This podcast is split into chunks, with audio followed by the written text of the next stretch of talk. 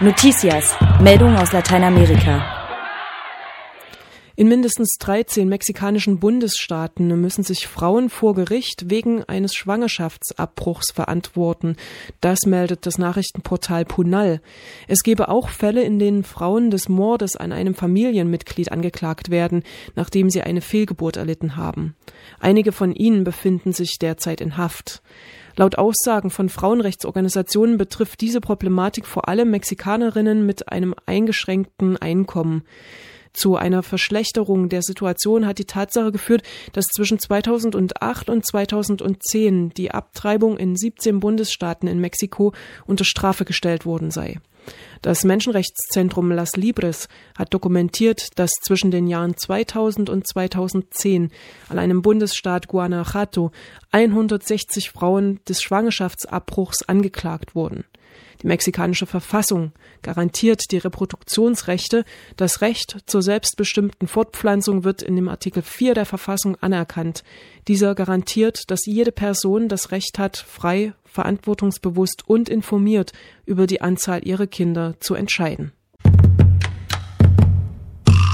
Die USA erhöhen die Militärpräsenz in Honduras. Das berichtet das Portal amerika21.de und bezieht sich auf einen Artikel der New York Times. Demnach baut die US-Armee mit Zustimmung des honduranischen de facto Präsidenten Porfirio Lobo ihren militärischen Einfluss aus. Es wurden bereits drei neue US-Stützpunkte in Honduras errichtet. Die zusätzlichen Truppen sollen angeblich den Anti-Drogenkampf und die US-Antidrogenbehörde DEA unterstützen. Es werden aber auch Taktiken der Aufstandsbekämpfung und Truppen mit Erfahrungen aus Afghanistan und dem Irak eingesetzt. Schon seit langem kritisieren soziale Gruppierungen und Menschenrechtsorganisationen den Einfluss und die Stationierung von US-Streitkräften in Honduras. Erst Anfang Mai war bei einem Antidrogeneinsatz unter Beteiligung von US-Streitkräften auf Zivilisten geschossen worden Nach einer Meuterei von Polizisten in Bolivien hat die Armee des Landes am vergangenen Wochenende verstärkt Soldaten in die größeren Städte geschickt. Das meldet die französische Presseagentur. Die Meuterei habe am Donnerstag vergangener Woche begonnen. Die Polizisten forderten deutliche Gehaltserhöhungen. Sie besetzten den Hauptsitz der Bereitschaftspolizei und acht weitere Polizeiwachen. Seitdem wurden mehr als zwei Dutzend Polizeigebäude im gesamten Land besetzt. Am Freitag eskalierte die Lage, als rund 300 vermummte Polizisten in Zivil den Geheimdienstsitz angriffen. Sie warfen mit Steinen Fensterscheiben ein, verwüsteten die Büroräume und legten Feuer. Ein Treffen zwischen Innenminister Carlos Romero und den Streikenden endete am Samstagmorgen ohne ein Ergebnis. Der Streik der Polizisten in Bolivien ist die Eskalation eines seit geraumer Zeit andauernden Konflikts dieser hat sich inzwischen auf acht der neuen Provinzen in Bolivien ausgeweitet. Mehrere Polizisten oder auch die Ehefrauen von Polizisten versuchten bereits ihren Forderungen mit einem Hungerstreik Nachdruck zu verleihen. Die Polizeibeamten verlangten eine Erhöhung ihres Grundgehaltes um 70 Prozent auf 2000 Bolivianos und es sind rund 230 Euro. In der vergangenen Woche wurde Paraguays amtierender Präsident Fernando Lugo seines Amtes enthoben. Kritiker sprechen von einem Angriff auf die Demokratie. Die Nachrichtenportale amerika21.de, latina-press.com und die Agencia Pulsa berichten seit Tagen über die Folgen des Kalten Putsches in Paraguay. Im Zuge eines Amtsenthebungsverfahrens gegen den letzten demokratisch gewählten Präsidenten Paraguays, Fernando Lugo, hat der ehemalige Vizepräsident Federico Franco dieses Amt übernommen. Die Amtsenthebung ist in der Verfassung Paraguays festgeschrieben und wurde am vergangenen Donnerstag im Kongress beantragt und beschlossen. Auf Argumente zur Verteidigung Lugos wurde nicht eingegangen. Lugo hatte daraufhin die erzwungene Entlassung aus seinem Amt offenbar akzeptiert offenbar um gewaltsame Proteste zu vermeiden. Die Regierung hatte ihm schlechte Regierungsführung vorgeworfen. Nur einen Tag nachdem die Abgeordneten die Amtsenthebung Lugos beantragt hatten, übernahm Franco das Präsidentenamt.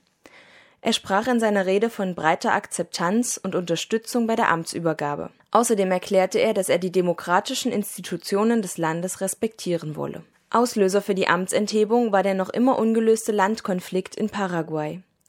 Vergangene Woche waren bei Auseinandersetzungen zwischen Landbesetzern und der Polizei 17 Menschen ums Leben gekommen.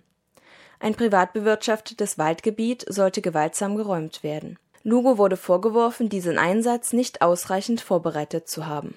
Was von Federico Franco als demokratischer Machtwechsel inszeniert wurde, stößt in vielen Ländern Lateinamerikas auf Ablehnung und offene Kritik. Ecuador verkündete sofort, die neue paraguayische Regierung nicht anerkennen zu wollen. Unter Berufung auf die Demokratieklausel des Staatenbündnisses UNASUR werde Ecuador Sanktionen gegen Paraguay beantragen. Die Geschehnisse in Paraguay betreffen die demokratische Ordnung im gesamten südamerikanischen Raum. Der venezolanische Außenminister Nicolás Maduro befürchtet Konsequenzen für Paraguay. Die eilige Amtsablösung des Präsidenten könnte eine neue Art eines Staatsstreichs darstellen.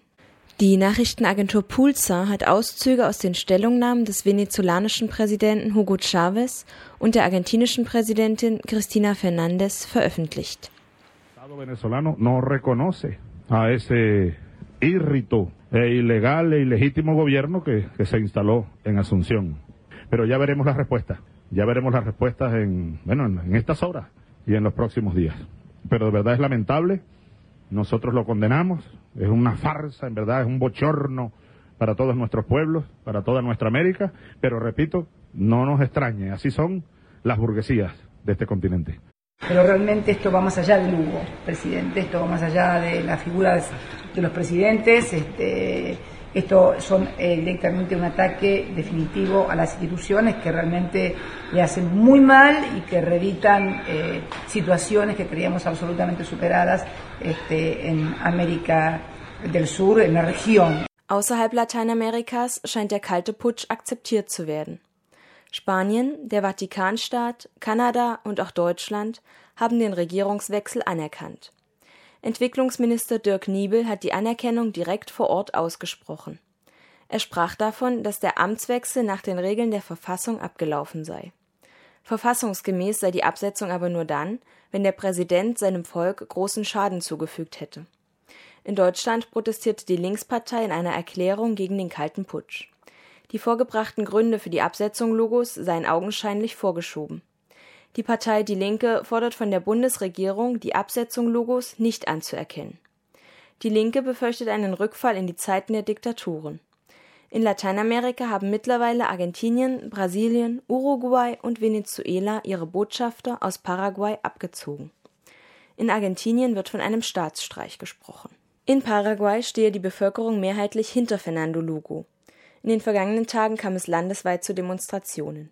A partir de las decisiones colectivas ante el preparado golpe político por los partidos tradicionales, utilizando como ropaje la figura constitucional, el juicio político, ya ne compatriota Oye, movilizar para Paraguay otro lado. Está la dificultad hoy la porque hoy ve tipo de brazos caídos justamente de los empresarios a orden principalmente de los principales referentes de los partidos tradicionales a los empresarios. Por un lado, su rechazo a este juicio político, entre comillas, planificado, forma de carácter de tinte oportunista, carácter de chantaje y con el objetivo justamente de truncar el proceso democrático conquistado que va más allá del gobierno de Lugo, que de fuera demócrata, progresista, estañan el compatriota fuera ya, o me y vida y que espacio,